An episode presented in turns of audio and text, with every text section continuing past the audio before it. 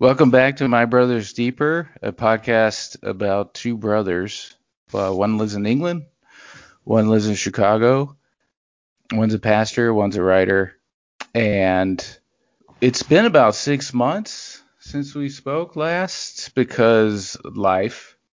Yeah. Uh, one of us has a job saving people's souls. uh, the other is just coasting through life like a bad body surfer. You're you're you're saving people's minds and stomachs. Yeah, I bet. Uh, I don't know if that's true at all, but thank you.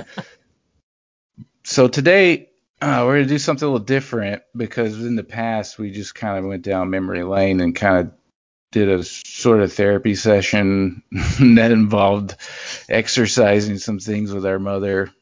But today we're going to get to what we kind of intended to do in the big first place, in, which is to examine things from our different perspectives.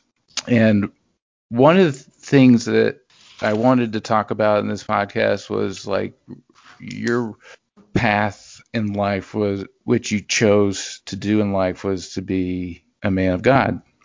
And we both grew up in the church, went our different ways. But the one the one person in the Bible that fascinates me is Abraham, who is the father of Judaism, Christianity, Islam.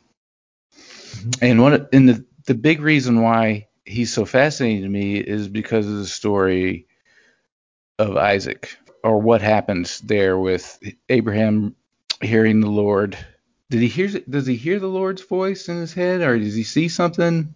It was a vision. Vision. Yeah. Right. What do you have a vision of?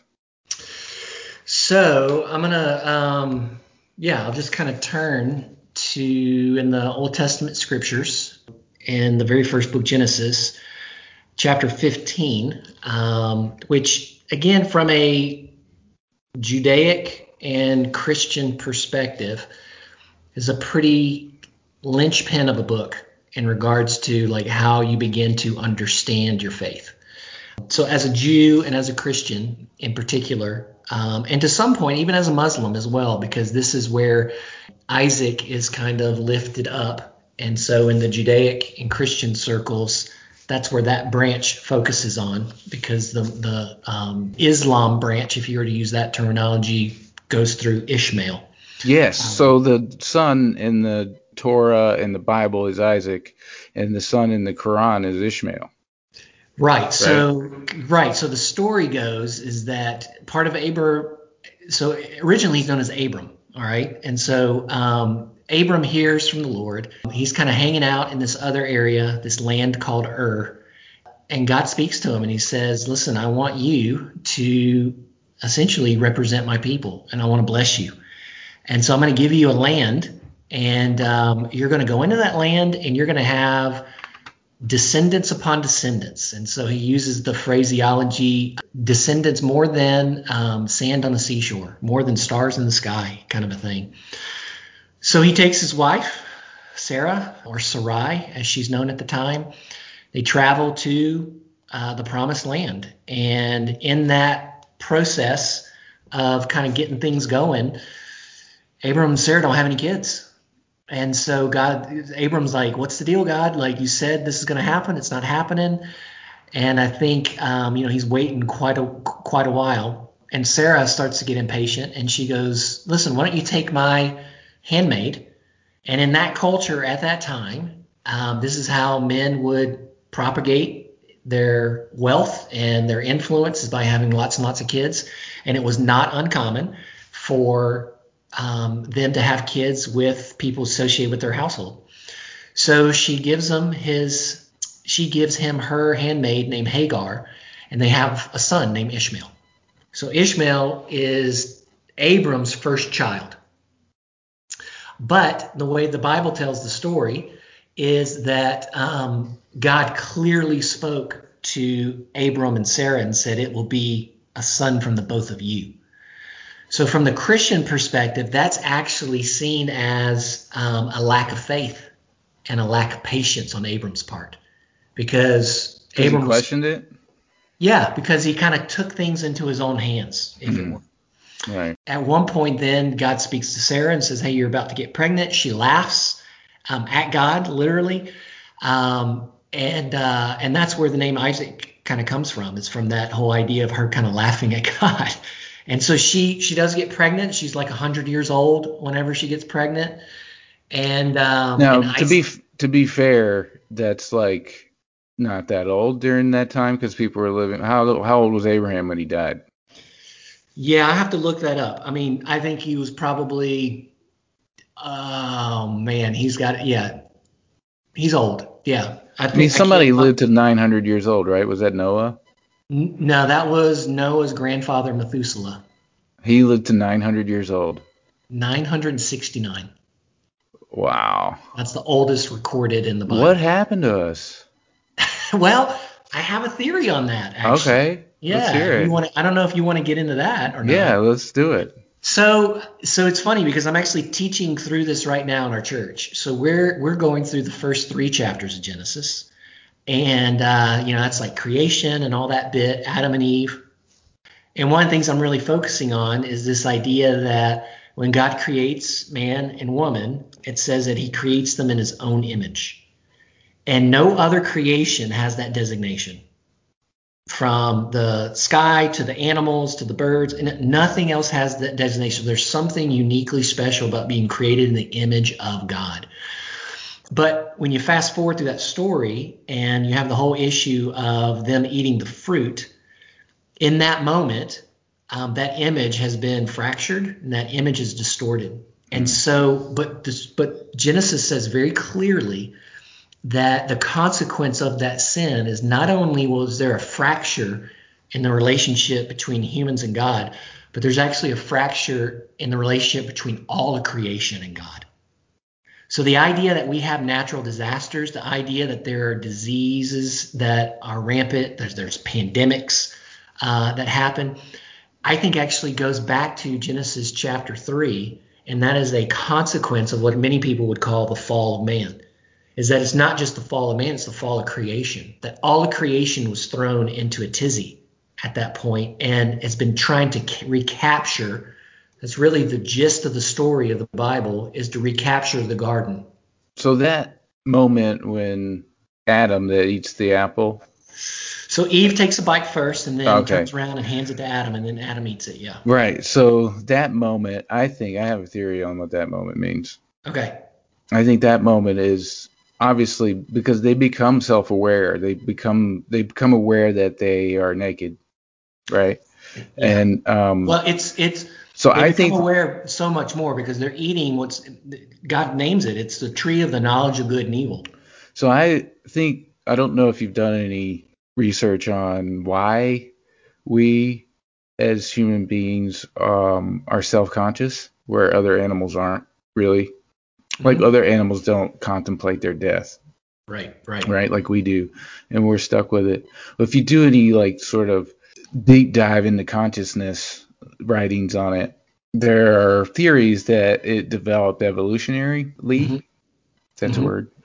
That yeah. at some point in our in our past, you know, tens of thousands of years ago, we developed it as a, a survival skill mm-hmm. trying to get into like another human being's being's mind and thinking like, what would that person do here? It's a survival tip, but now we're stuck with it. Mm-hmm. Anyway, that's another thing. That's what I think the the apple is. Is like we became self conscious. Mm-hmm. It seems to make sense. I, I, definitely think that makes sense. I mean, I think it is a um, it is a self awareness of of things that in a sense we were never meant to be aware of to that degree because with it you know like in that story there's this there's this snake. It's it's called a serpent in in the bible that you know most people would say represents satan. Um, whether it was actually satan or he was working through a serpent you know you can debate on that. But the idea is that what he does is he kind of highlights the positives. And he's like oh you'll become like god. Like you'll know things that God knows while not emphasizing the negatives, which I think is what you're talking about. The negatives of self awareness include that spectrum of shame and guilt and Yeah. you know all those sorts of things that that that we deal with and go to go to therapy for. You know. Yeah. definitely. So yeah, I do think that very much This- so. There is that sense of um, of of awareness, and so it's it's in that moment that not only there's this breakdown in humanity, but a breakdown in creation.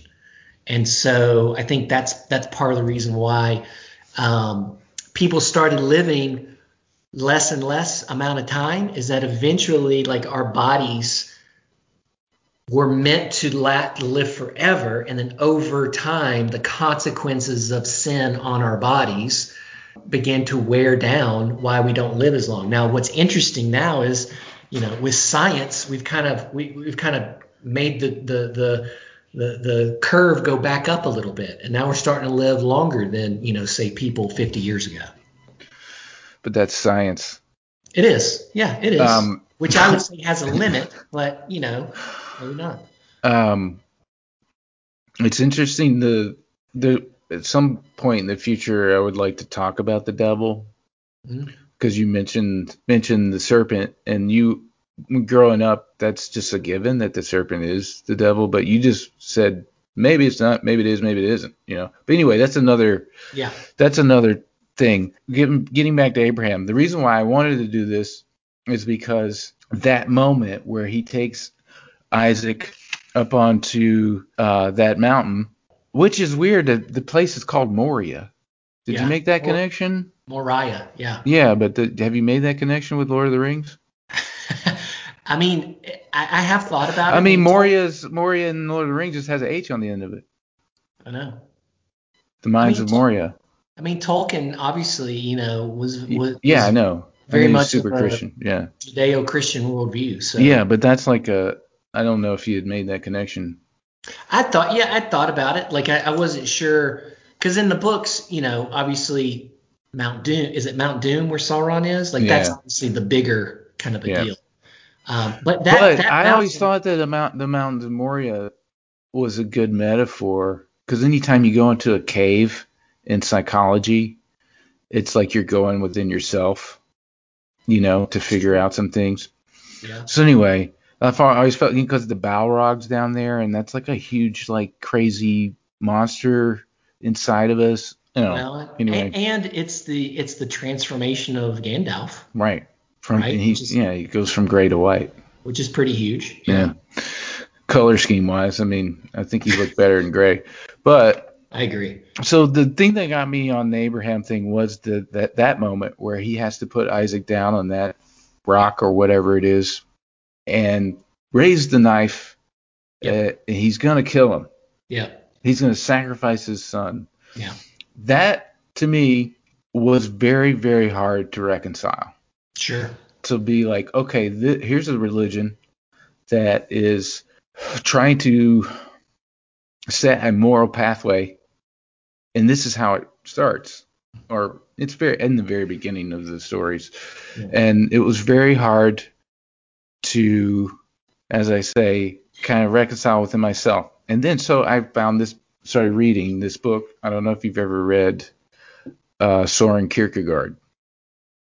A little bit. Yep.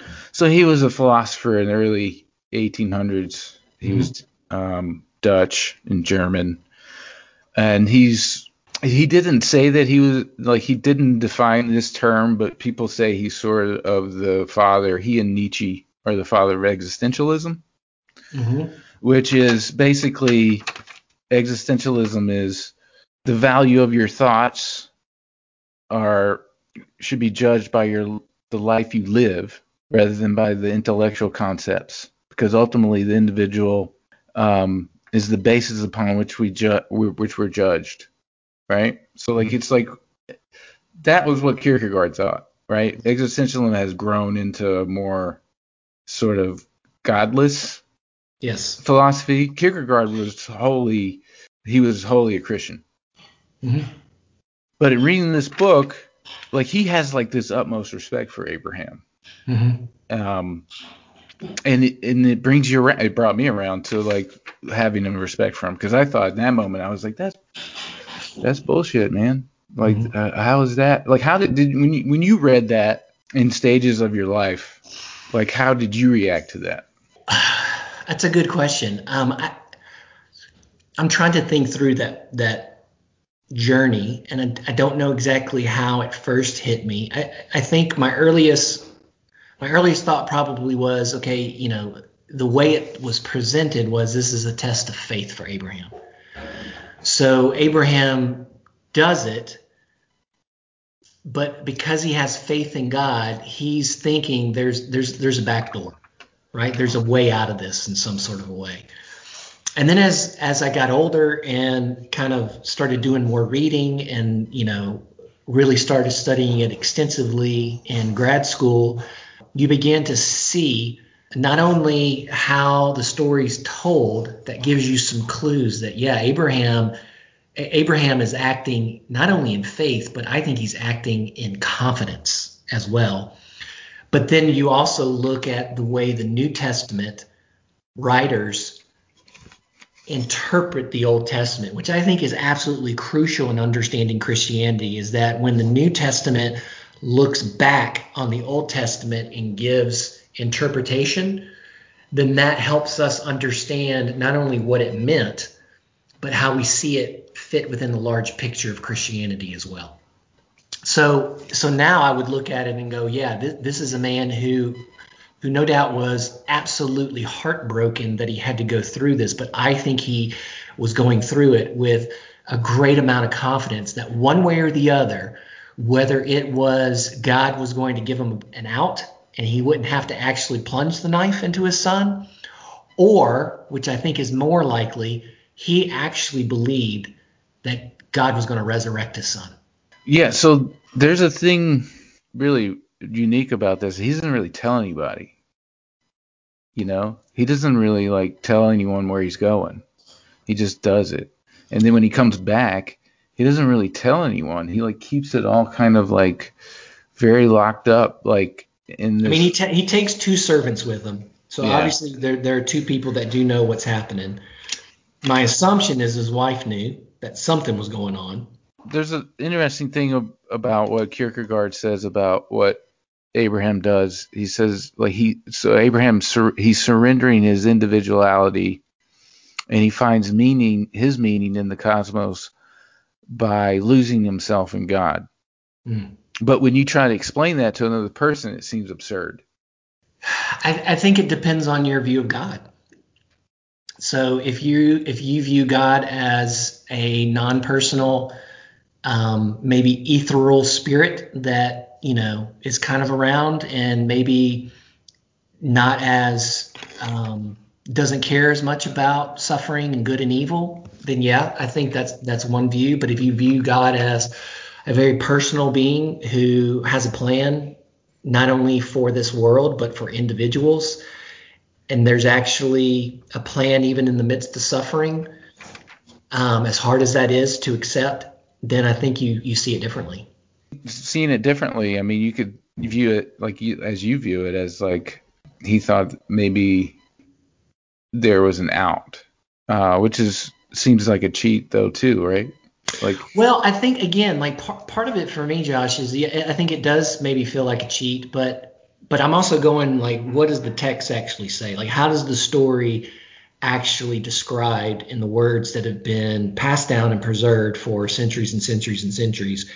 And like, you know, what it what it says here is essentially this is like he, you know.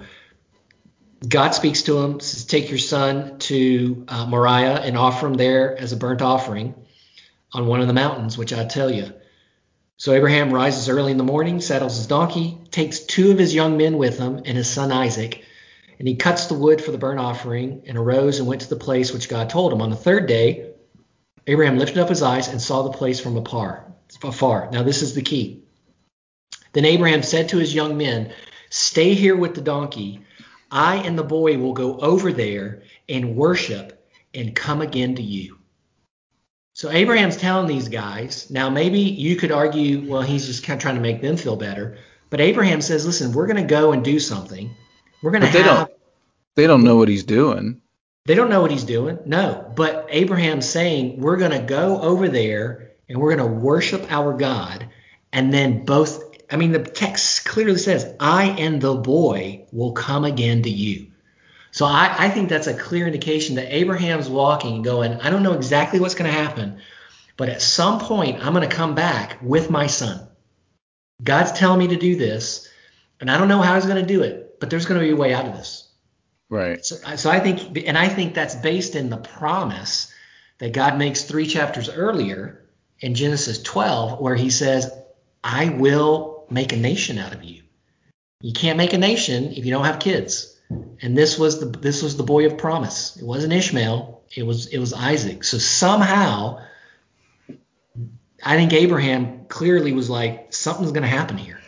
Yeah, but okay, so like so God's saying, okay, you're gonna have a bunch of kids. It's gonna and then they're gonna have a bunch of kids and all this stuff. You're gonna build a nation. What's the point of making them go up there and the, what's the charade? It's like a charade. Like what's the point of that? Well, I mean, that's a great point. I, I, I, think it's one of those things that as as someone who believes in something, whatever it is that you believe in, you, you, there's always those moments of testing where it's like, okay, is what I believe in real? Like, is it is it really more than just me, or is it something like, is there an end game to this? And and throughout the Bible, what you you do see, and I think you see this even in other religions as well. When you look at the other writings of rabbis in Judaism, when you look at the Quran, is that there are all these moments with the divine. I mean, you look at this even in Greek and Roman literature. There's all these moments with the divine where there's some sort of testing in regards to the divine going, okay, are, are you really serious about following me? Do you understand what's at stake here? And I, I essentially think that's what God is doing is God saying, listen, I, I, I want you to I want you to trust me here because the point of trust is that there's a development of intimacy. So here, here's how I've described it before, and you you can totally like relate to this. So in those moments where, like, for example, I've tried to teach my kids to swim. They're standing on the edge of a pool. They're scared to jump in and and you stand there and you go, okay, I want you to trust me. I want you to trust that you're going to jump into this pool and I'm going to I'm, I'm going to catch you and I'm not going to let you drown, right? So you could you could logically step back and go, okay, what's the point of that? Like, why are you forcing them to do that? Yeah, you want to make them swim, but they'll get older one day and they'll figure it out on their own, sort of a deal. Well, it's not just about them wanting to swim, and it's not just about taking Abraham up to a mountain part of what's happening there is I want to develop with my kids that when I, as your father, say, you can trust me, that you can trust me. And so when they jump and you embrace them, there's something that's being built there intimately. And I think that happens with God quite a bit as well, where He will ask us to do things that in our mind, there's no way out. It doesn't make any sense. What's the point? And He's actually using it as a way to not only grow you but to grow your relationship. So the name of that the book is called Fear and Trembling, mm-hmm. and it comes from uh, Philippians. Is that how you say it? Yeah. It's Philippians 2:12. Continue to work out your salvation with fear and trembling. Yeah. yeah. Uh, what does that mean to you? Well, because you were just talking about that as far as like you don't know, like because that's the big part of the first part of the book is Kierkegaard working out Abraham's sort of like just despair with this decision yeah. that he's got to do. Yeah. So. Absolutely, absolutely. So I, I think it means, um, well, it means a couple things. I think you know the, the idea of fear in the Bible that is a big theme throughout yeah, Scripture. Definitely. I mean, um, Proverbs starts out with saying the beginning of wisdom is fear. And so the idea of going, okay, well, how, what does that mean? How can you become wise through fear? It's not this idea of, you know, shrinking back and, and biting off your fingernails because you're scared that someone's going to, you know, destroy you. But it's this idea of healthy fear, of respecting the authority and the power of God. And so I think when the Apostle Paul, who's writing to the Philippians, that's where that letter comes from. There's a church at Philippi, and he writes this letter. and um, and he says to them, um, you know, to to work out your work out your own salvation with fear and trembling. I think part of what he's saying is just just remember that as you go through life, um, God's powerful, and there are going to be things that He calls you to do, kind of like in the Abraham moment, that may cause you fear, that may cause you to tremble, but there's a mo there, there's an opportunity there to trust. So so I would say personally, there have been times in my life where I have felt very clearly God asking me to quote unquote step out on a limb. Maybe it didn't make sense um, to my friends, to my family. Maybe it didn't make sense financially. Um, maybe it didn't make sense for my career, but I felt very clearly a peace saying, step out in faith. And there was fear, there was trembling, but there was a sense of peace as well. So I think what Kierkegaard's getting at is how do you live your faith in a way that often has those Abraham moments where you're being called to do something or led to do something that doesn't always fit within the norms of society. Part of this too that Kierkegaard gets into about this his devotion, Abraham's devotion uh, trumps one of society's most foundational principles, a parent's obligation to preserve the life of his own child. Mm. What is what does he say anything else after that? Well, I think he's like he's he's saying that Abraham was following a a different yeah. a different guideline, a different sort of like what he I forget what he called it, but it was sort of like a it was like a principle yeah. that only he and God could see. Yeah. And that's that made me think of like those two servants that are with him. I mean, this is sort of like isn't this just sort of the early days of like is this even like a concept to other is there's there's nothing written down at this point right as far no, as like be all oral. Yeah. Yeah. So do you believe do you what would you think those two servants were they believers? Or they have their own beliefs? Like because this is in, in the time of like everybody kind of had like a yeah. you know like the golden calf? People were yeah yeah. in the midst of idolatry? Totally. Totally. So like yeah. him telling that like that's why I go back to the thing of him being uh, kind of like there are people that knew where he was and what he was kind of doing, but didn't really know like what what mm-hmm. was in his head and if someone spoke to him or something spoke to him.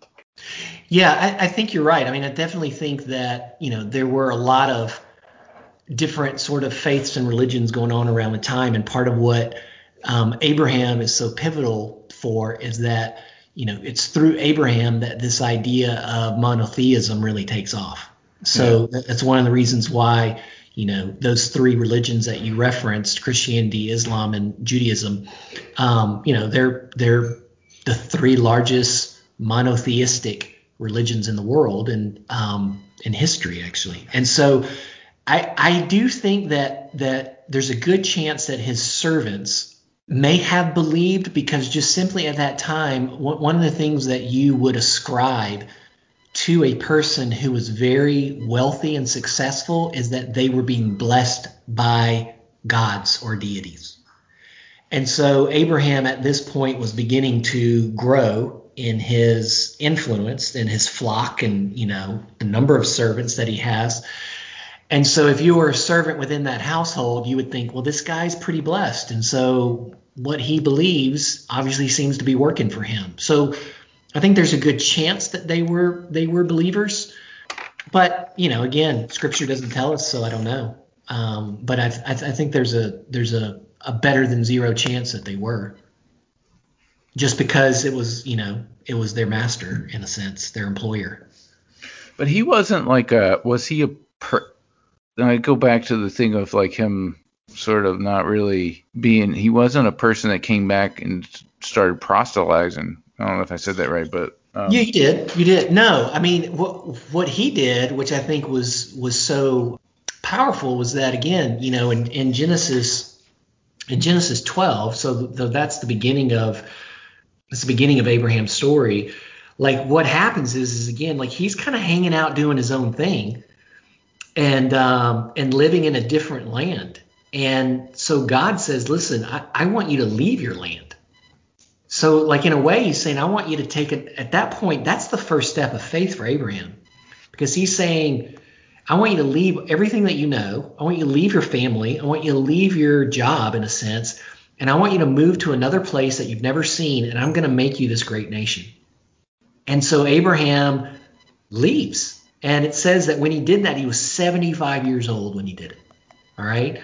So he was married at the time. He took his he took his wife, he took his brother's son, so his nephew, and he took all the possessions that they had and the people that he had acquired, and they set out for Canaan.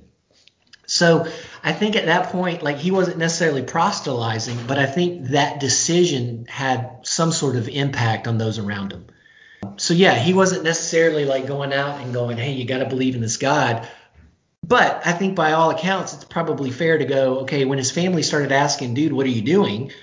Well, I heard a voice from a God. What are you talking about? This is what he said. So that, in a sense, is his form of proselytization, is he's telling his story and why he's doing what he's doing.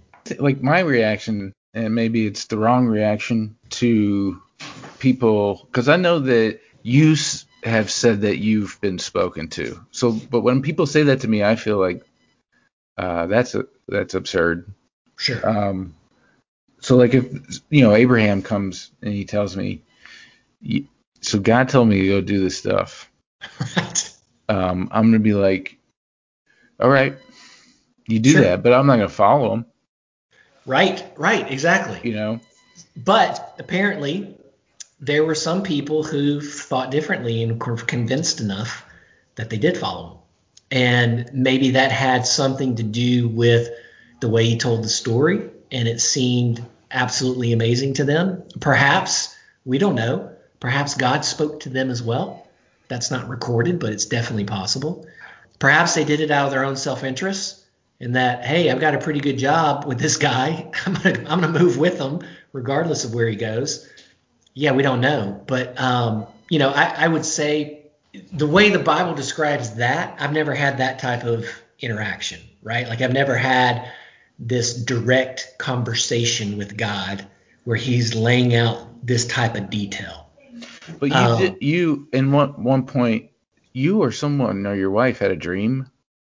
I've had a dream, yeah. Yeah. Yeah. About I think we probably talked about it, but if, uh, we could go back to it.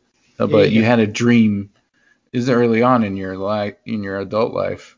I did, yeah. Right? When I was in college, yeah, yeah. I, and it was um, I'm, I, nothing's ever happened like that since then, from a dream perspective. But it was um, it was at a crossroads in my life where I was about to graduate university, and um, I had, was about to graduate with a degree in finance and wanted to go into that field and was starting to set up interviews for that.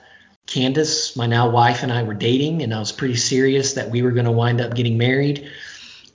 During that time, I got a job offer from this camp that I'd worked at in the summers, this Christian camp.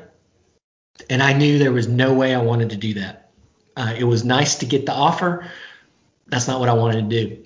So I had this dream, and it was I don't even, one, I don't normally remember dreams. So the fact that I remembered it was odd for me. Two, um, it was incredibly violent. And I never have violent dreams. Um, and it, it, it stuck with me to the point where like I was seriously disturbed and like start questioning like my own mental health and sanity and going, okay, what is going on here? So like my reaction to that was like, all right, I started to pray. I'm like, God, is there something I'm supposed to know here? What, what's why is this happening? If it's nothing, just let it disappear. And through that process is where I really began to understand. After I started narrowing down what the dream meant and symbolized, it was it was essentially clear to me that I was supposed to take that job at the camp and um, that was totally against my will, my desire, my want. It was totally against what was going, what was my soon-to-be fiance's will and desire as well. So yeah, so I, that that's that has been. So the dream, the most, what well, you don't know exactly what happened in the dream. You just remember it being violent. No, I do. I, I can go into that if you want. I mean, sure. So it was a, it was a situation. Listen, where, before you start this, man, like uh, it's strange to me that you don't really remember your dreams because I have done in my life. I have done. I have had. I have dreams. And I remember them, and I in my life I have uh, gone to writing them down. Hmm. And just recently, I went through this old uh, notebook I had because sometimes I like to go back to them and mm-hmm. look what I wrote and was like, wow, that's pretty good. You know, like, and like, I didn't even know I had that in me. Or like you get ideas. Like that's what I was thinking about here and like it kind of connects to here. Yeah. But I had written down a bunch of dreams and it was like September of 2016, okay. like right before the Trump election.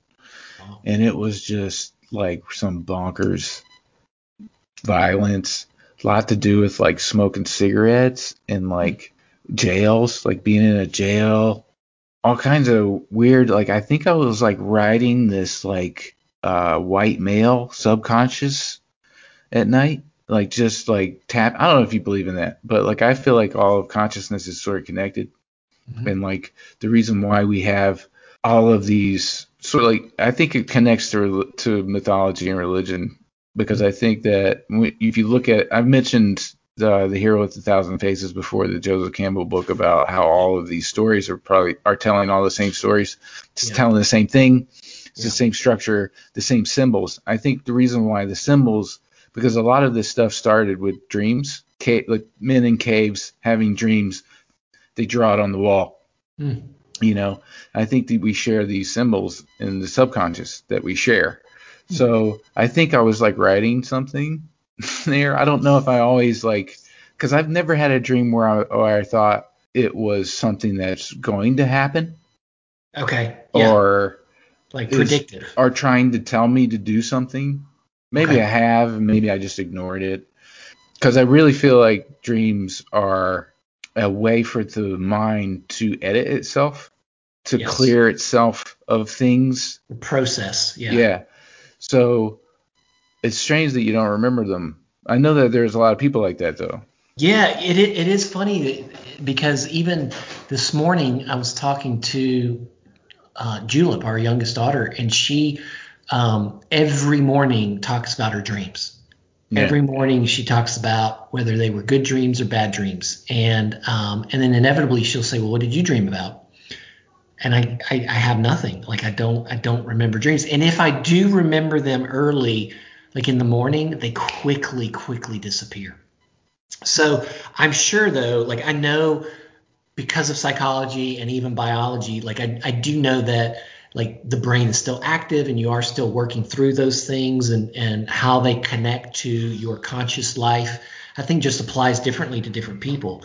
Um, so for me though, whatever that is, um, it, if it enters into my conscious life, that's a pretty big clue that it's something I need to be processing, and it's something that um, that I think um, I've got to be aware of because it probably affects you know on a affects things on a much larger scale. So that's why this particular one that we're talking about, you know, um, 25 years ago uh, was so huge because I can still remember it. I mean, it basically set you down the path of where your life is now. Yeah. It, it did, yeah. There, there's still forks in the road, but this was a major fork for sure. And the way that I took that particular path on the fork, without question, was influenced by the dream and the processing of the dream, essentially. So yeah, yeah. I mean that that's not So- again. So what happened in the dream? So basically, I am um, running away from these dogs. So I remember there's this big hill. I was on the top of the hill.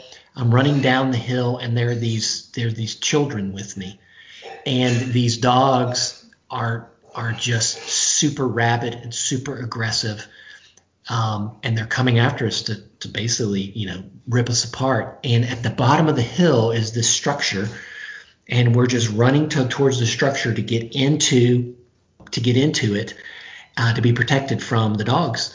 So me and these you know these people these kids get into the structure the dogs come down from the hill and they're like trying to get in. They're trying to attack us or whatever.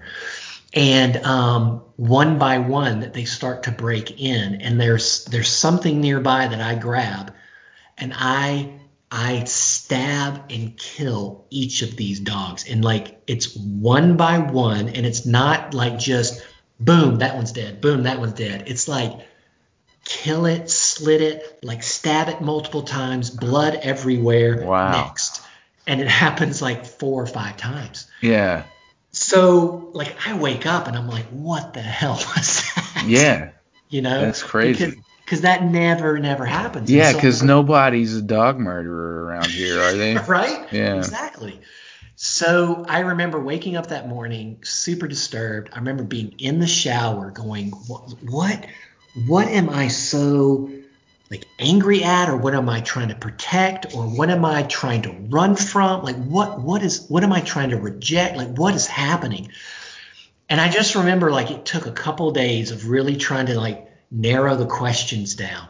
And the questions really became like, is there something in my life that I that I thought because I remember in the beginning of the dream, I should have started with this. In the beginning of the dream, I thought the dogs were nice. Mm. And then they turned on you. And so it kind of the questions kind of narrowed down to is there is there something in my life that I think is one way, but it actually turned it's supposed to turn out a different way. Like is there something that I think is a, it looks a particular way, but it's actually the opposite. And and at the time, there were two big things going on in my life. It was, am I going to marry Candace? And am I going to pursue this path of financial, whatever, services, banking, whatever it was going to be? And very quickly, like I was like, well, it's not, it's not the Candace thing. So is it the job thing? And so I really just started delving into that and praying through that and going, okay, am I supposed to go down this path? And then I have this job offer that comes to me and I'm like, okay, is am I supposed to take this thing? I don't want to do this thing. So one of the parts of the processing too was to kind of like put it out there to see how Candace would react to it because at the time this camp that was offering the job, Candace was not a fan of at all. I had worked there during the summers. It was very intense whenever I was in that camp, I didn't have a lot of conversation with people because the job was was almost like a 24/7 type of job. And I just thought, man, if I tell her that this is where I think I'm supposed to work, she's she's going to dump me. Like it's going to be over. hmm And so I remember like finally working up the nerve to going, hey, listen, I need to I need to process something with you. Here's what's going on. Here's what this dream here's what I think it means because the only other thing that I think looks one way that might be reversed is this path of job. And I remember telling her, and her she going, "You're supposed to take that job at the camp," and that like that was like that was totally unexpected, totally blown me away, and I interpreted that as another confirmation that I was supposed to go down this path and take this job that I didn't want to take that was not paid you next to nothing. Um, but I felt like spiritually something was going on and that God was trying to speak to me. In a way, it was kind of, it was almost my Abraham moment where God's saying, you, you need to do this even though it doesn't make sense.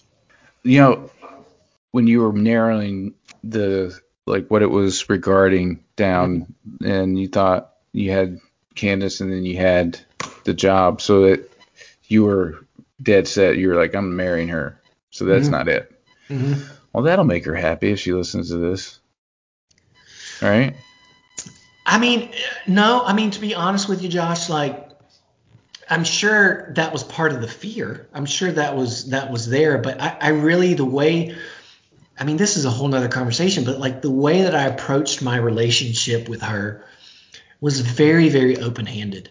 Like I, I remember very clearly I broke up with her because I we were getting so serious and I was like, I, I don't want to keep going down this road if she's not the one I'm supposed to marry.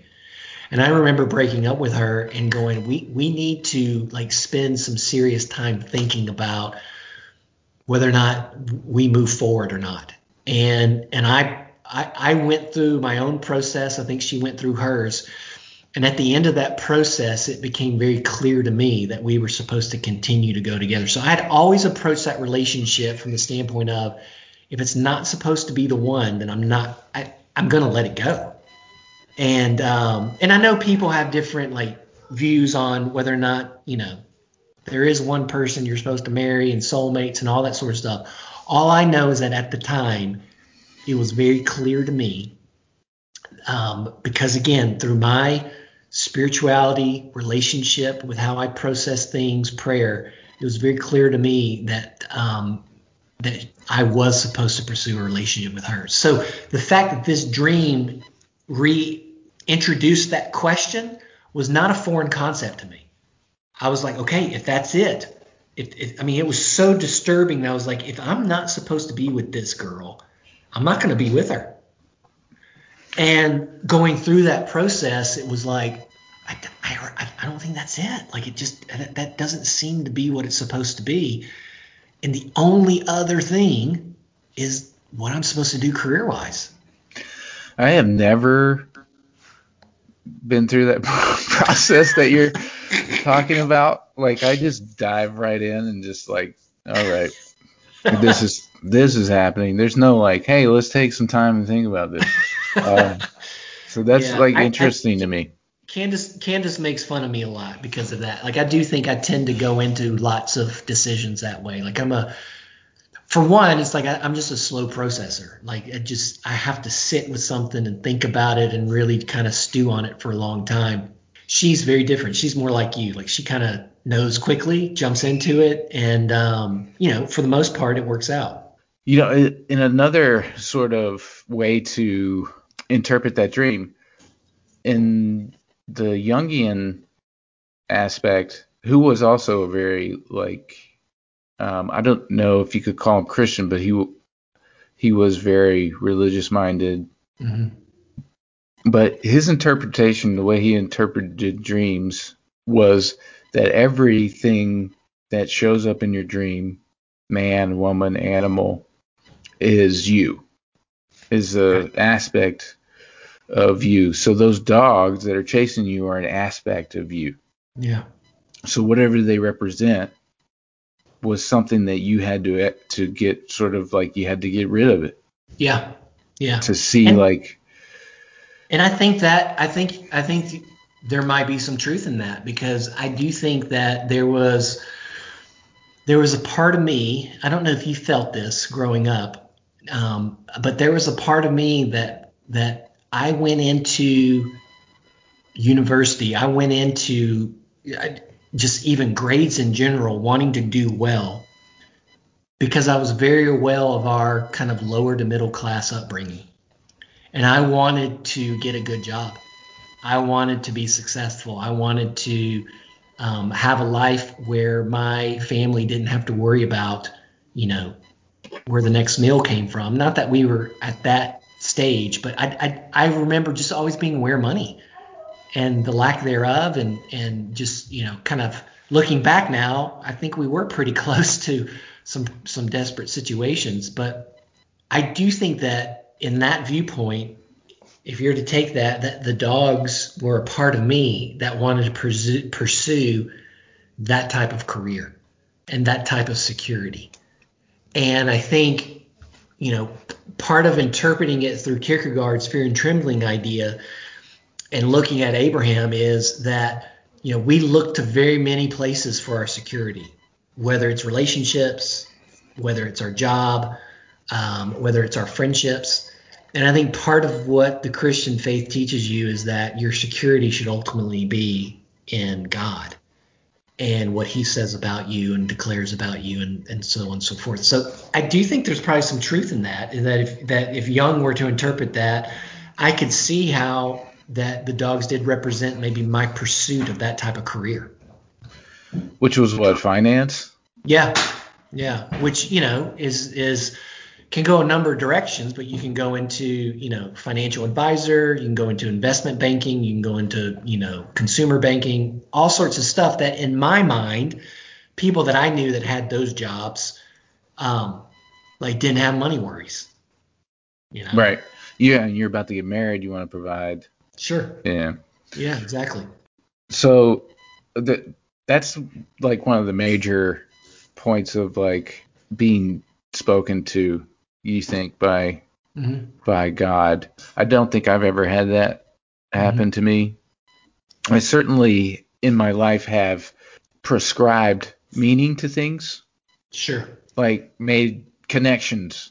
Yep. Like, well, that happened. I do it all the time. Speaking of like women, I do it all the time with women where I'm just like, well, she likes that band and I like that band. Let's get married. it's meant to be. yeah. It's like little things like that. But I've learned over, you know, and throughout my life and in dealing with that because that's not good. Like that doesn't mean anything. Um, yeah. Can be dangerous. Is, is that um, any and this is person my personal sort of belief system is like if there's any meaning in life, it comes from you putting meaning into it. Mm-hmm. Uh, like, and that's sort of what existentialism is. Yeah. Is sort of like you. This world is what you make it. Like, if you see these things, then then that it's what you what meaning you put to it. And and as far as like seeing connections in places, like oh this stuff is like well this happened this happened because all of this stuff like it, it has to mean something. It's not a coincidence, mm-hmm. you know. Like and Jung has a thing called synchronicity that he wrote about about like things that we symbols that we have in our head that connect that we may see in our life. Like mm-hmm. you know you you see the number seven over and over again somewhere and mm-hmm. you know what is the meaning of that you know, it's the meaning is what you put into it. You know, mm-hmm. mm-hmm. so um, I guess that's sort of, I guess you could say that is like God speaking to you in a way. Yeah, I mean, I definitely think you can um, you, you can approach it that way. Yeah, I mean, I think that's that is a that that is definitely an example of of how you begin to interpret those things. I, I think for me, where I tend to want to draw the line though is is I tend to want to ask that question of okay is there something beyond me though that could in some sort of way also be ascribing meaning meaning and so you know I think that's where that dividing line between those who are in a very general way theist and those who would be atheists um, is to go well if there is if there is something out there beyond us that does ascribe meaning to things and that in some way is involved in our life, then you know there are different questions that need to be asked rather than just what am I what am I assigning to it? Because I think that's part of what a what a it's part of what a Christian faith, and I think even you know to be fair, that's what a what all religion does is all religion basically wants to go beyond that and go okay is there something though beyond me like okay yeah i'm ascribing the fact that she likes that band and I like that band as having some sort of meaning. But is there meaning to it? And is there a way to interpret that that seems and seems deeper and connects me to something deeper, you know? Yeah. So to get back to Kierkegaard though, maybe you know, kind of getting to the end of this, but anyway, this might be a good good thing to end it on. But so he said of Abraham that the story of Abraham demonstrates the importance what, of what he called teleological suspension of the ethical. Teleological meaning in regard to the end. If you're hungry and you eat something with the goal of no longer being hungry, then you made a teleological decision. You acted by eating so as to achieve the end of no longer being hungry. Yeah. Abraham performs a teleological suspension of the ethical when he decides to kill Isaac. Abraham knows that killing Isaac is unethical. However, Abraham decides to suspend the ethical. Mm. In other words, to put the ethical concern on the back burner because he has faith in the righteousness of the end that yeah. God will bring about. So that goes back to the very beginning of what you were saying. He thought there was an out. Yep, exactly yeah. right. So Kierkegaard says it much more eloquently. Yeah. But but I do think what he does is he captures the essence of faith. Is yeah. that oftentimes walking in faith is a suspension of what is either ethical, logical, makes sense to to you know most people because you believe there is another end. You imagine that there's another end that could be better. Right. So the point of doing this podcast, this particular one today, was to sort of uh, work out this thing that I had of Abraham, going into the story, growing up with it, and thinking it sort of appalling. Right. Now I don't think that, you know, like Why, I, why don't you? Why don't you think that though? because I really bought into the fact that Abraham believed that all would be well. Like he wasn't really going to murder his son. Right. He he wasn't doing it just as kind of a brainwashed No. disciple. Yeah. No, I think that he, well, as as Kierkegaard said, that he was just sort of suspending the ethical. Yeah. Yeah. It's very noisy over there today. Over here, Yeah.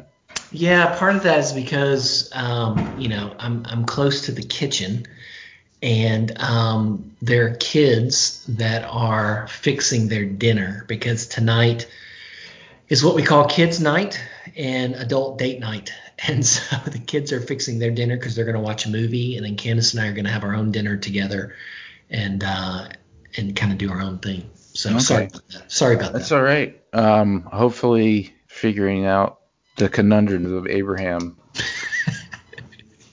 um, will help them as well. I don't know if they I, I think it, well they are they are like some of our most loyal listeners. So They're our only listeners. I think you're right. Um, so Maybe one or two others, but yeah. yeah, I don't know who they are, but I do Um, think though that I do think that there's something we can continue this conversation on in regards to just kind of that. I love that quote by Kierkegaard there that you read at the end. In regards to whether or not there there is a place in our life to do that in other areas. Like, are, is there a place in our lives where we we could accept that it's okay to suspend the ethical because we believe there's a greater end, you know? yeah, I think as human beings we've been doing that. There's like a there's a morality that we all uh, ascribe to, but we're always bending it and Yeah. doing things that you know we think are for the greater good. You know, so I think that I think that the point of the Abraham story is to highlight that. I do too. I, I think that is without question the way that at least Judaism and Christianity would interpret that story for sure. And that has lasting implications on the way those religions go about teaching their disciples and their followers. Yeah, I also think that the the fear part of fear and trembling is something that I was drawn to in the in this in the book of just addressing that, Yeah. addressing that a lot of life is based on fear, and a lot of the and a lot of Christianity uses it to Yeah. in a way. It does, and I, I think that like uh, one one of the things that might be interesting to explore is like part of my processing of that really has a lot to do with our dad and the type of figure he was to me. I don't want to speak for you, but the type of figure he was in regards to um, evoking a lot of fear in me, quite honestly. Yeah. And, and being able to understand the different types of fear and and the ends of which fear leads to. That's actually a really good s- sort of lead in to what we could do next is on our dad. Um, we could do something on our dad because we've been meaning to do that, but like the Abraham thing could be a a uh, bridge to that. Yeah, I think it definitely could. Yeah. So I guess we could probably end it here. Okay. I don't know if you have anything else to say. No, no, no. I think um, I think this has been a good conversation because again, the, the whole idea, as you said at the beginning, is to just kind of talk about something from different perspectives, and so I think it's good, um, you know, just to kind of get it all out there, not in a sense try to proselytize each other, but to push each other and to go, well, what about this or what about that? So, um, you know, hopefully this has been helpful not only to you and I, but to anyone else who may listen. Yeah, definitely. So we will leave it there. We thank you for listening to My Brothers Deeper. Um, thank you. Thank you.